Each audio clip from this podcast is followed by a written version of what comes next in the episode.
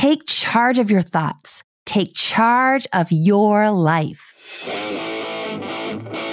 Psychologist, author, speaker, musician, former professor, and the host of Love and Life, Dr. Karin Anderson Abrell.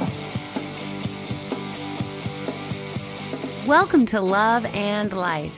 I'm Dr. Karin Anderson Abrell. Today we're starting an occasional series called Let's Talk Therapy. As you know, I connect with so many therapists on Instagram and we support one another and we encourage one another as we share our platforms and our passion for the positive impact therapy can have on all of us. There's still a lot of mystery about therapy. Sometimes there's a bit of a stigma yet. And of course, as a psychologist, I'm all about trying to reduce that stigma, trying to encourage us all to find a therapist to support our emotional growth and development before the crisis strikes, before we're hit with that big mental health concern that knocks us to our knees. We really can utilize therapy as part of our health maintenance, as opposed to something we only seek out when things have gotten really rough. To help me discuss these issues and so much more, I've invited Eli Weinstein, LCSW, to the program. Here's a little bit more about Eli. Eli Weinstein is a psychotherapist who has worked in psych hospitals, intense outpatient clinics, and community clinics. He created his platform, Elevation, to help those struggling with mental health concerns and to inspire and motivate all of us in our everyday lives. He runs events, seminars, and provides individual coaching on topics surrounding mental health awareness, public speaking, relationship coaching, and confidence boosting. Eli, welcome to the program. Thanks for having me. I'm so excited to be here. Yeah, so let the listeners know someone who may not be familiar with you and your work and your journey, catch them up to speed a little bit about your platform and what you're here to talk about. Yeah, for sure. So I'm a therapist out in New York and I specialize with ages 18 to their 40s and 50s, working with people with anxiety, depression, relationship issues, and trauma. And, um, you know, I'm a married guy with almost a two year old daughter. And my wife and I went through infertility. So that's part of who I am as well. And really work on creating a platform for people to feel heard and seen and to make mental health more digestible and relatable instead of sterile and too over people's heads that's really where my motivation comes from and passion is to help people in their journey of wellness and health. Yeah, and I think for a long time, at least historically, there was this stigma about going to, to see a therapist. And I think we're moving through that a bit, but I think it's still there to some degree. And it's really sad to me. I, I would love for us as a as a culture, as a community, to realize that you go to the dentist twice a year for your checkup. And how about we go and get our mental wellness checkups? How great would that be if it became so normalized that people felt very comfortable being more proactive, right? They come to your office when they have the depression, when the anxiety is kicking in, as opposed to, huh, I'm going through a life change, a developmental crisis. You know, I'm about to leave for college, or I'm about to graduate college, or I'm about to get married. All these big developmental transitions and life changes. And we know from the research on stress that as much as even the happy changes in our lives can bring us to experience a great deal of stress that then can kick in anxiety. And it's unanticipated because we're like, wait, I'm supposed to be happy, right? yeah, it would be wonderful people could come and see you before things got rough. Right. Wouldn't that be nice if uh, if insurance covered, you know, mental health checkups? That would be great. But you know, I think also a big thing is that something that I've seen during the pandemic is this little movement towards the idea of how important mental health treatment and mental health is. And I think a silver lining of everything going on is people getting help when they need it and realizing that they can't just do it alone. And life can be really, really hard, and life's a lot. And it's important to get the help that you need.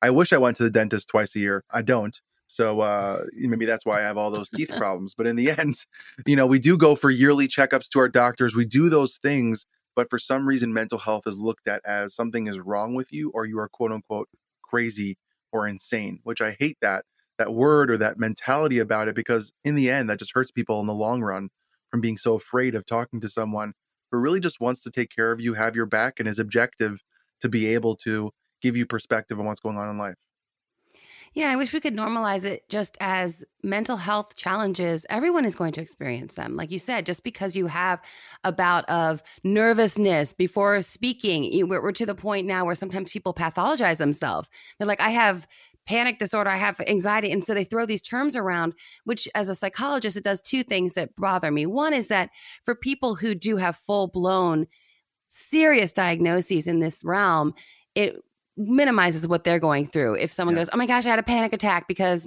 that boy didn't call me back," right? Well, mm, did you though, or mm-hmm. were you frustrated? Yes, of course. Were you sad? Were you angry?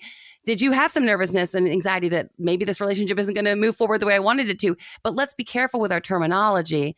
And then the second thing that concerns me, and I'd be curious what you think about this, is that we are now in a time of what we can call in the field, uh, it's not my term, it's from Dr. alan Frances, who wrote the book Saving Normal. He's a psychiatrist and he was in charge of the DSM 4. He was the chair of the steering committee for the DSM 4. And then the DSM 5 came out and he was appalled by what he calls diagnostic inflation. So then we have the point where every little ebb and flow of our emotional state, we want to pathologize. We want to then provide a diagnosis when sometimes we're just experiencing a very normal and to be expected fluctuation in our emotional state that's well within the normal range. When normal is hard to define, but that's my concern too. Is that then we have diagnostic inflation and people assume something's fundamentally and and psychiatrically wrong with them when really they're just experiencing a very reasonable reaction to to a, a rough rough patch in life. Yeah, I, I, love that point, and I think there's multiple reasons for that. One, I really want to thank Google for taking our jobs away um, when it comes to doctors as well, WebMD and all those things. Like, oh, I get worried and I, I touch things or I do things. Uh, I have OCD. Like, no, right. you don't. Maybe you do, but talk to someone first before Googling your symptoms. And I hate to say this, but I think a lot of the things are pushed by insurance companies yes. because you can't just see someone just for fun, right? Not that therapy is, you know, always fun and enjoyable, but as a therapist, you can't bill insurance or get paid if there's no diagnosis. Same thing for when you go to a doctor, right? If you just go to a doctor and they do absolutely nothing, you can't bill for that. You have to bill for something, whether it's a yearly checkup, whether it's a strep swab, whether it's a COVID test, whatever the thing is that you're going to the doctor for, there has to be a billing code for you to get paid. And I think that drives a lot of diagnosis. For example, the most common diagnosis that I've been doing recently is adjustment disorder. Love it. Which is like, hey, you're adjusting to life and you're struggling with it. That's really what it is. Of course, it's more detailed than that. And some issues are, are stronger than others, whether it's from trauma or a stressor, a life stressor. But that's like the simplest thing I can give someone who is just coming because life kind of hit them in the face a little bit and things have hit the fan and they don't know how to deal with it. Are they full blown anxiety? No. Are they depressed? No. Are they adjusting to life? Yes. So we have to put that on them so we can get paid, which which drives the cycle and this this diagnostic overload. I remember when I was in undergrad, uh, I had a great professor, Dr. Perry, and I owe my career to him. He really taught me a lot about how to really be there for someone and to truly see someone for who they were, not just the diagnosis that they might have or will have in the future. And he said, we were taking abnormal psychology in undergrad, and he looked at the class and he said, I'm sure half of you are probably going to look through the DSM and give yourself some type of diagnosis. He goes, I promise you, most of you don't have them. Right. So take a deep breath. If you're worried, come talk to me. But don't assume because you have X, Y, and Z or one, two, and three things of random diagnosis that now you're pathologizing yourself and you're ruined for life. Yeah. And that's the thing that concerns me is that we can create for ourselves a self fulfilling prophecy. The label that we adhere to ourselves, the that impacts how we see ourselves, certainly how we see the world, how we interpret everything that happens around us. And that's a very powerful. I'm so glad Dr. Perry said that to your class, especially when you were young and in your undergrad abnormal class, just to help prepare you to not be so quick to slap these labels on yourself and on your, your future clients. When you said adjustment disorder, I said, I love it because that to me is exactly what's going on with probably most people that end up in an office like yours. Mm-hmm. Essentially, the insurance companies have hijacked your job and your ability to see your client because the other thing that we don't talk about is that therapists if they provide a diagnosis because they need to get paid of course and the client wants to use their behavioral health plan but now the therapist sees the client through that lens Mm-hmm. And does that, in fact, constrain the therapist's ability to be open to more of a strength based approach if they have now in their mind labeled and, in a sense, provided a, a limited mindset as to what this client is capable of? I, I love that you brought that up right now. And I think it's really important for people to understand that point that when I used to work in a community clinic, there was someone else before they got assigned to a therapist, right? There was an intake department, they have conversations, they diagnose, they assess all those things, and they put a diagnosis in. And if I ever got certain diagnosis on my desk, I would have automatic assumptions because it's normal to have these automatic thoughts about, like, for example, classic haters is borderline personality disorder. Right. Right. When you see that, you're like, oh no, not working with that. but in reality, it doesn't have to be a bad thing. It's someone going through a struggle. So, what I started doing actually, because I realized and saw myself going down that route, whether it's depression, whether it's a suicidal attempt or suicide ideations, schizophrenia, all the like the big scary ones for a therapist who might not be sure how to handle it, automatically has assumptions of, oh no, how am I going to deal with this? And that limits your therapeutic relationship because the person hasn't even come into your office yet. And you're already assuming that they're going to be X, Y, and Z negative word. And what I started doing is not looking at the intake form, just their name, when I was going to see them. And then I would ask them to tell me what was going on. And I would make my judgment based on that. Because if I ended up coming to the same conclusion of the diagnosis, great. But I did my work I did my research. I thought about it from my perspective as a therapist versus someone else defining that perspective for you as a therapist. I admire that so much. And my first job as a therapist, I was working in Chicago South Side in a child welfare agency.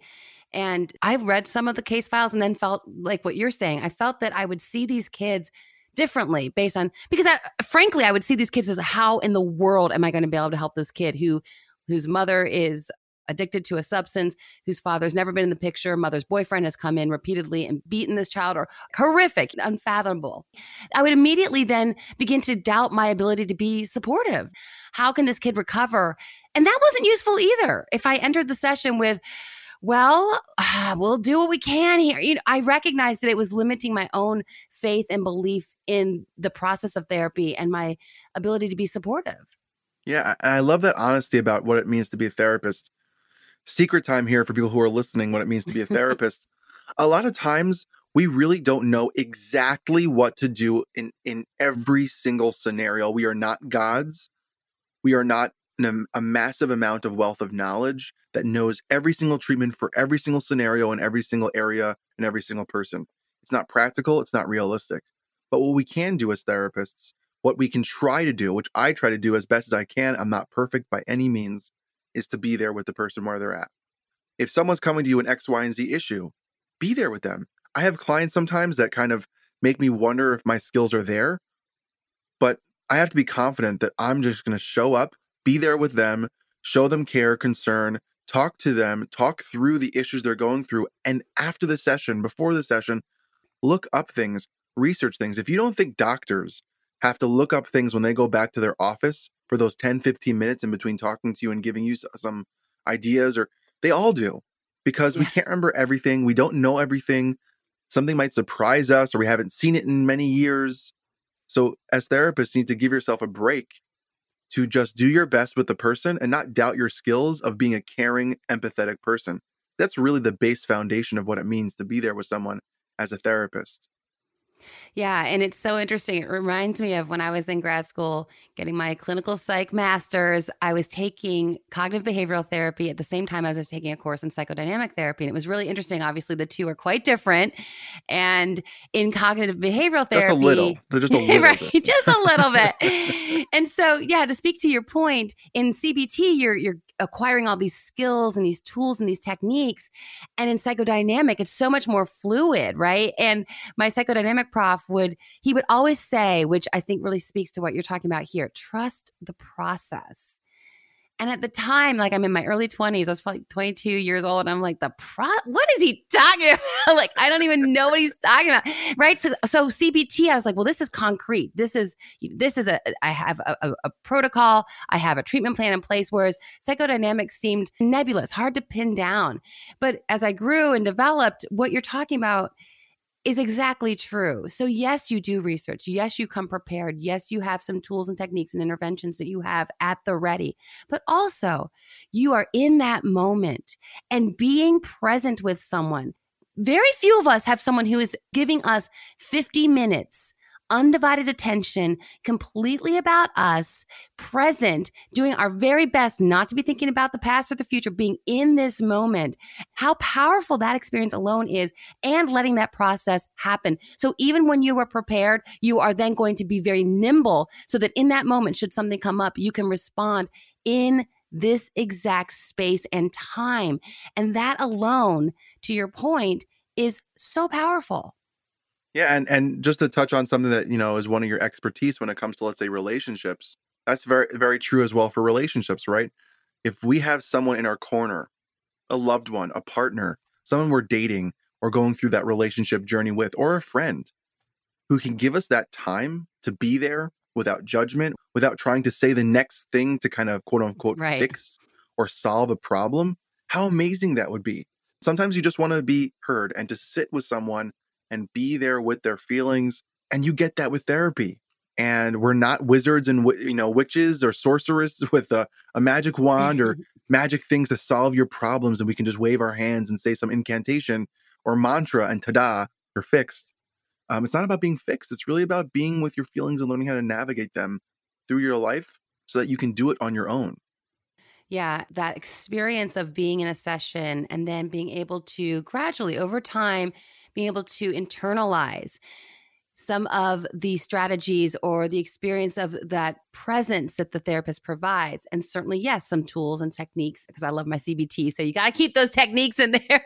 got to get them in. That CBT gotta... is where it's at. but yeah, but then being able to internalize them, which I did, which is so funny because I've told my audience before so much of me gravitating towards CBT, even more so than initially working with my clients, but more on the personal level. When I was starting to have frustrations and starting to get down and starting to get depressed, I would go, hmm, what would Ellis tell me to do right now? He'd tell me I'm being irrational. And I'd be like, okay, Karin, you would use this exact technique with a client. How about you try it on yourself? And that's where the internalization of the techniques that I've been trained to use with others, I started using on myself and found how incredibly powerful they are. If you're into personal development, if you geek out on psych research, and if you're looking to level up in all realms of love and life, a Love and Life support group is for you. In Love and Life groups, you'll enjoy the camaraderie of connecting with like minded women. You'll feel encouraged and empowered by others endeavoring to thrive in all realms of love and life. We all know there's strength in numbers, so join us for deep conversations designed to provide healing and promote growth. Head over to my website for more details. So tell us a little bit about your personal journey. What kinds of techniques did you learn perhaps from your therapeutic training that then you use on yourself and and in your marriage perhaps and in your parenting?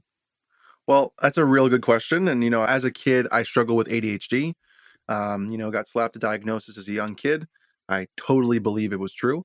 I was off the walls, excited with energy, jumping, dancing, singing, just a ball of energy, basically, that was very hard to control. And my emotional regulation was all over the place. And uh, with help of therapists and psychiatrists and, and my, my wonderful supportive family, I, I am the person I am today, which pushed me to be a therapist. I was like, oh, this can be really helpful for people. And I've gone through my bouts of anxiety, like most people in the world. And I really fell in love with the CBT model. I love CBT. I'm also I dabble in psychodynamics, as you can hear with how I describe things. Mm-hmm. A little bit of ACT, a little bit of DBT, basically all those acronyms, and a little bit of everything. And I think for me, when I learn how the thoughts and feelings and behaviors are totally connected, this triangle of how we deal with our daily life and the cognitive distortions and the things that kind of maybe put on certain glasses that we might see the world through, it really helped me kind of gain perspective on me as a therapist, on me as a as a father, and me as a partner to be able to not let my thoughts dictate how I might be feeling or behaving. And my thoughts are not my reality. They are mm. thoughts. And I, I know that's a big thing that we push as therapists, as CBT therapists, right? Thoughts aren't reality. When you start really understanding it and looking at it from a therapist perspective, an objective perspective, it really can help you gain a lot of control and view of your life in a healthier way. And it has helped me in leaps and bounds for me as an individual and for me as a therapist. And I love the CBT model. I think it is a really amazing process to help someone just gain that perspective could really be eye opening. Yeah, and you mentioned ACT too, which I adore as well. I love the notion uh, from Dr. Hayes, and he's actually been on the podcast two times. He's Whoa. really, yeah, yeah. I know. I'm so, I'm so excited just to have had him on. Was such an honor. But yeah, the psychological flexibility model. So I love that that we can realize that we have so much more flexibility in terms of our responses if we can defuse, as he puts it, right? Defuse from our thoughts, defuse from our feelings, get a little distance from them and realize I don't have to react. I don't have to have a knee jerk reaction. I can choose my response. And of course, if you've had some therapy, it helps you, it allows yourself to take that moment, press pause for just a split second, and then go, okay. And I love how he puts it instead of, I'm having anxiety right now. I'm having the thought that I'm having anxiety. That sort of thing can provide that distance that's so critical for having the ability, like you said, to take more control of these realms of life that oftentimes feel very out of control. Yeah. I like the you know the, the the key words right that we all use as therapists because of a, a of a theory like defuse and cognitive distortions and all these words that we throw out there to kind of gain perspective is very important for anything we're going through to kind of put it outside of yourself and see it for what it is versus it being who you are right can be very helpful for someone to not attack themselves, to not blame themselves, to not look inward and be self critical, but to look at anxiety or depression or any mental health issue that you're going through as externalizing it outside of who you are and saying, okay, that's where this is. It's not who I am.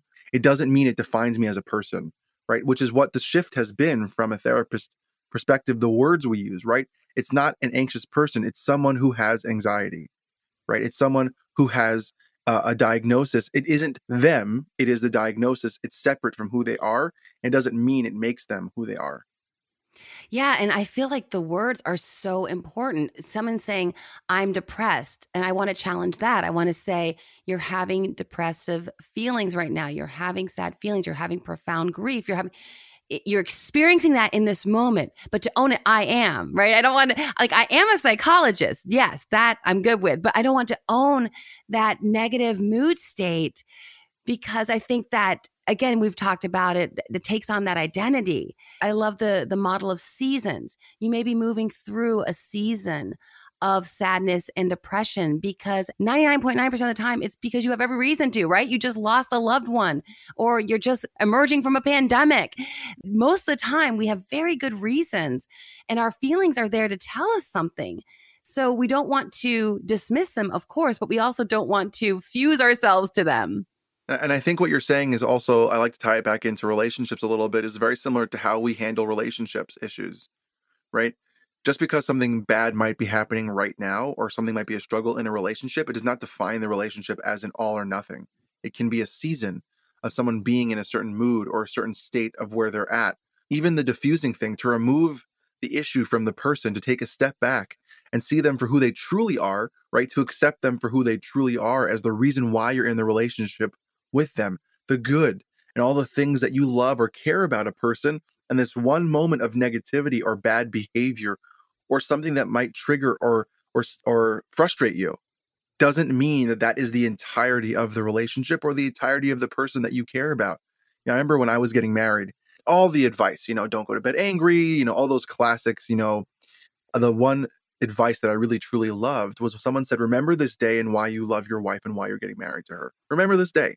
Remember the feelings. Remember all the emotions that are going into it to remind yourself, to look back at pictures, to look back at the good times, because there are going to be rough times, but that should not cloud your judgment of your partner. And do not let that stop you from being in the relationship with love, care, and affection.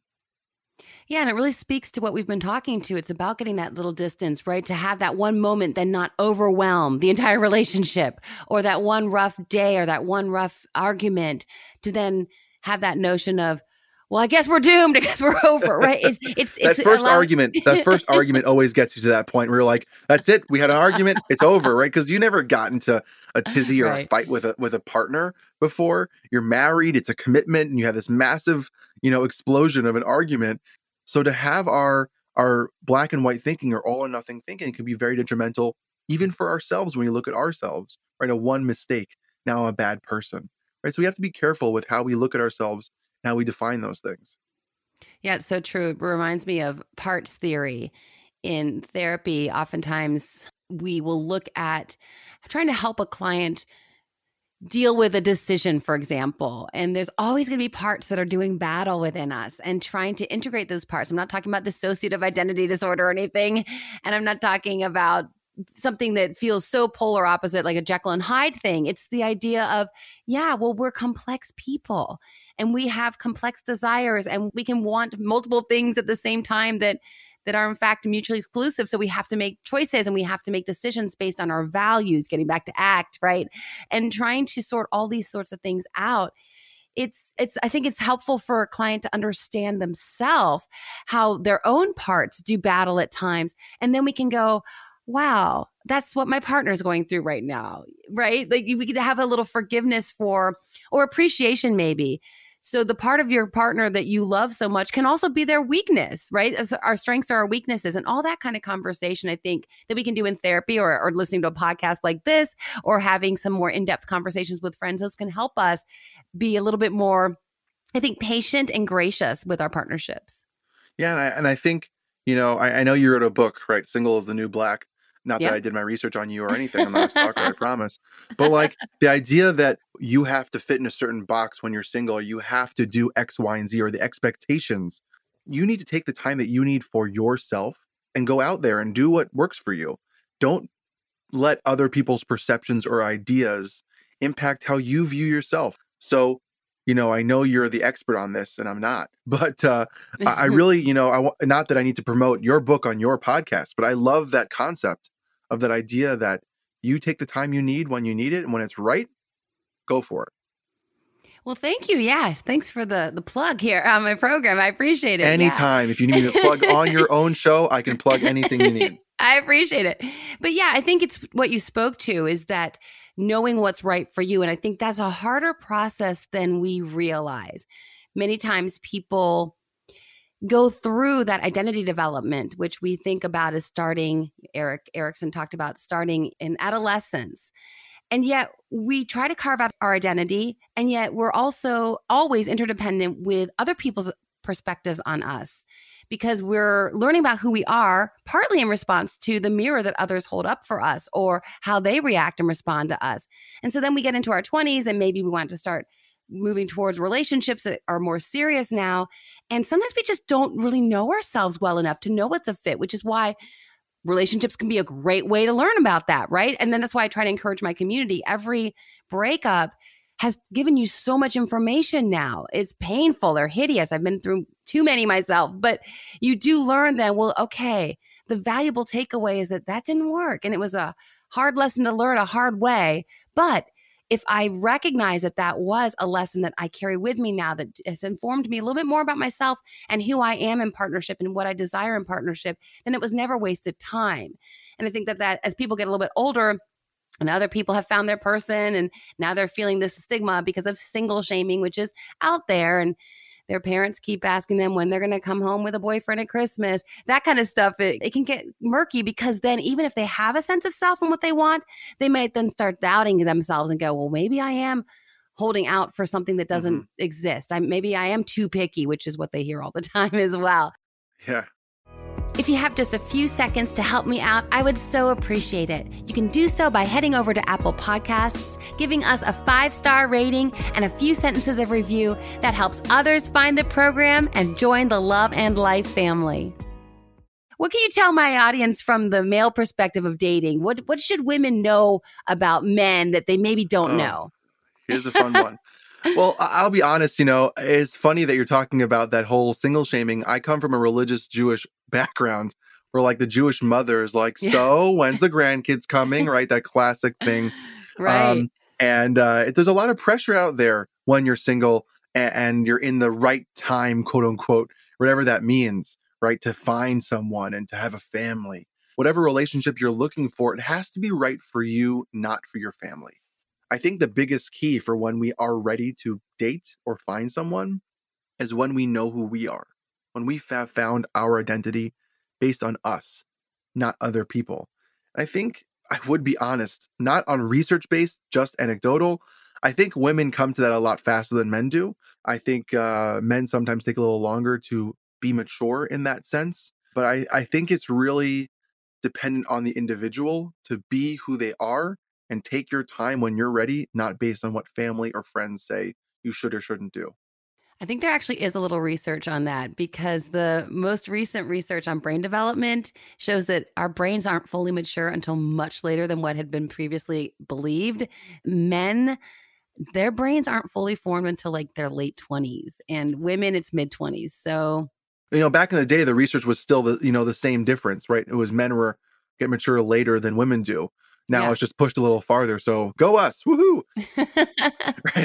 go men. We have to wait a lot longer to find maturity in our brains. But in the end, I think it's really important for us to take the time we need. One of the mistakes I think people make oftentimes is I'm going to meet someone and then I'll be happy. And as you put it, I need to be happy with me first. Exactly. And I, I love that point. That can be really a weird and unhealthy foundation of a relationship to build it off. I'm relying on this person solely for my happiness because I'm not there yet for myself. And it doesn't mean, you know, this magical, mythical thing that I need to be perfect to be ready to have someone in my life. That's not practical because you can't be perfect. But to be at a place of a baseline that you are accepting of yourself and okay with yourself, that's really where it's at. But if you're relying on someone else to fix it or to make you happy or to change your life and you're going to have this Disney moment where you're going to float away into the into the sunlight, that's not going to start the relationship off in the right way because when it's not like that, what do you do? Right? If they don't right. give you that happiness, what happens? Yeah, and I I mean, I got married at 42. My husband was 46 and we clearly have a very different trajectory with our path. But it's interesting what you're saying because we don't even we don't fight very much because I never look at him with I think what happens in some relationships with anger that why am I not happy? It's his fault. Like if I'm not happy today, it is on me. It is completely 100% on me. And so we'll even have things where I can tell I'm just getting crabby and he does the loving husband thing trying to, well can can I help you with it? And I'll just be like, "You know what? What I really need, I need about a half hour. I'm to go walk the dogs. I'm to go put some music on and I'm to be fine." Because I know it's my job to make me fine. And I'm going to do the things I know, like get some sunshine, go get, get my endorphins going by taking a brisk walk, love on my pups. And then I come back and he doesn't feel any need like some men can, right? Like, well, it was my job to make her happy. I'm the man. No, no, it's really not. It's not. and I, that's the model that works for us. And I know that that's not for everyone, but I really encourage people to move in that direction because what we see so often in partnership is the resentment can build because people are putting on their partner responsibility that is absolutely their own. Yep. I, I agree with that so much. I have nothing to add on that because I think when you get married later on in life, you know how to deal with your stuff on your own. Right. right. You've gone through the wringer. You understand the ups and downs of your emotions and who you are and your thoughts and how they impact you. And it's not that you don't need another person, is that you know that your level of happiness, sadness, emotions are on you because you've been through it by yourself. Right. But when you get married at a really young age and you're not mature yet or you're not independent yet like that, you then expect that other person to be the savior, that knight in shining armor, or that princess to come and take you off your feet and solve your problems and fix it for you. And when they don't, that's where the arguments can come about. Yeah, and it makes me sad because you can have two people who are probably a really great fit and they're adding all this angst and to the partnership. And it really could be so fluid and beautiful if they would just own their stuff and then walk hand in hand instead of looking at the other one with this expectation and this anger and why aren't you doing this for me? And i'm thinking that was never their job in the first place. It really wasn't. Amen. Amen to that If you're looking for some in depth support, head over to my website, loveandlifemedia.com, and click on the Work With Me tab to schedule a consultation. Consultations will help you clarify underlying emotional and psychological concerns. We'll target limiting beliefs and thought patterns. We'll learn empowering techniques from cognitive therapy to sustainably elevate your mindset and mood. We'll identify relationship dynamics which are impeding your goals. And we'll together generate a concrete plan for moving forward to help you thrive in love and life. Schedule your consultation today at loveandlifemedia.com. I'd love to work with you. So, Eli, I have loved this conversation. Do you have any parting words for my audience as we wrap up? Thanks so much for joining me and for sharing your wisdom as a therapist and some of your personal experience as well. And let the listeners, of course, know where to find you and to follow you and and uh, see what you're about and what you've got going on. Yeah, so I have an Instagram page called Ellie Weinstein underscore LCSW. I have a private practice in New York.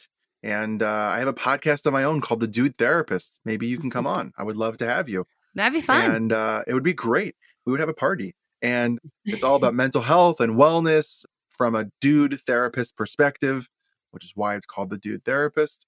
Surprise.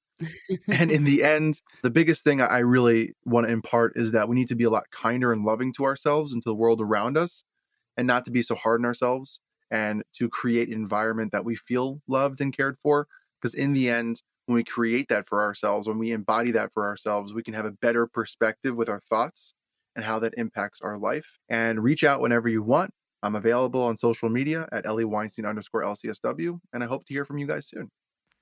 Thank you so much. I feel bad. I've been calling you Eli. Is Ellie?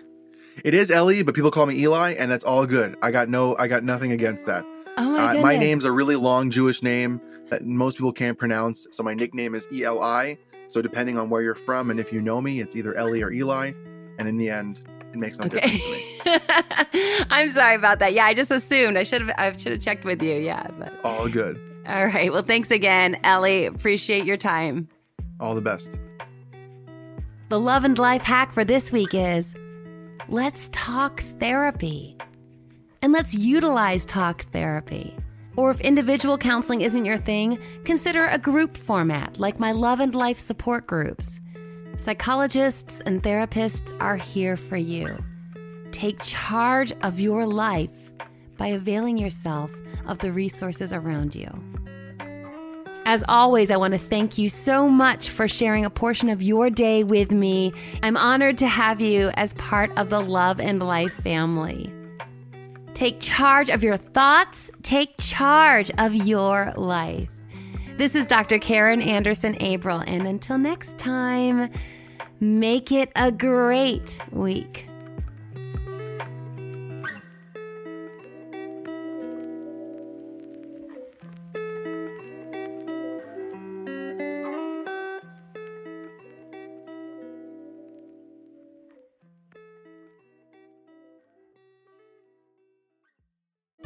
Love and Life is produced by Tim May and hosts and executive producer Dr. Karin Anderson Abrell.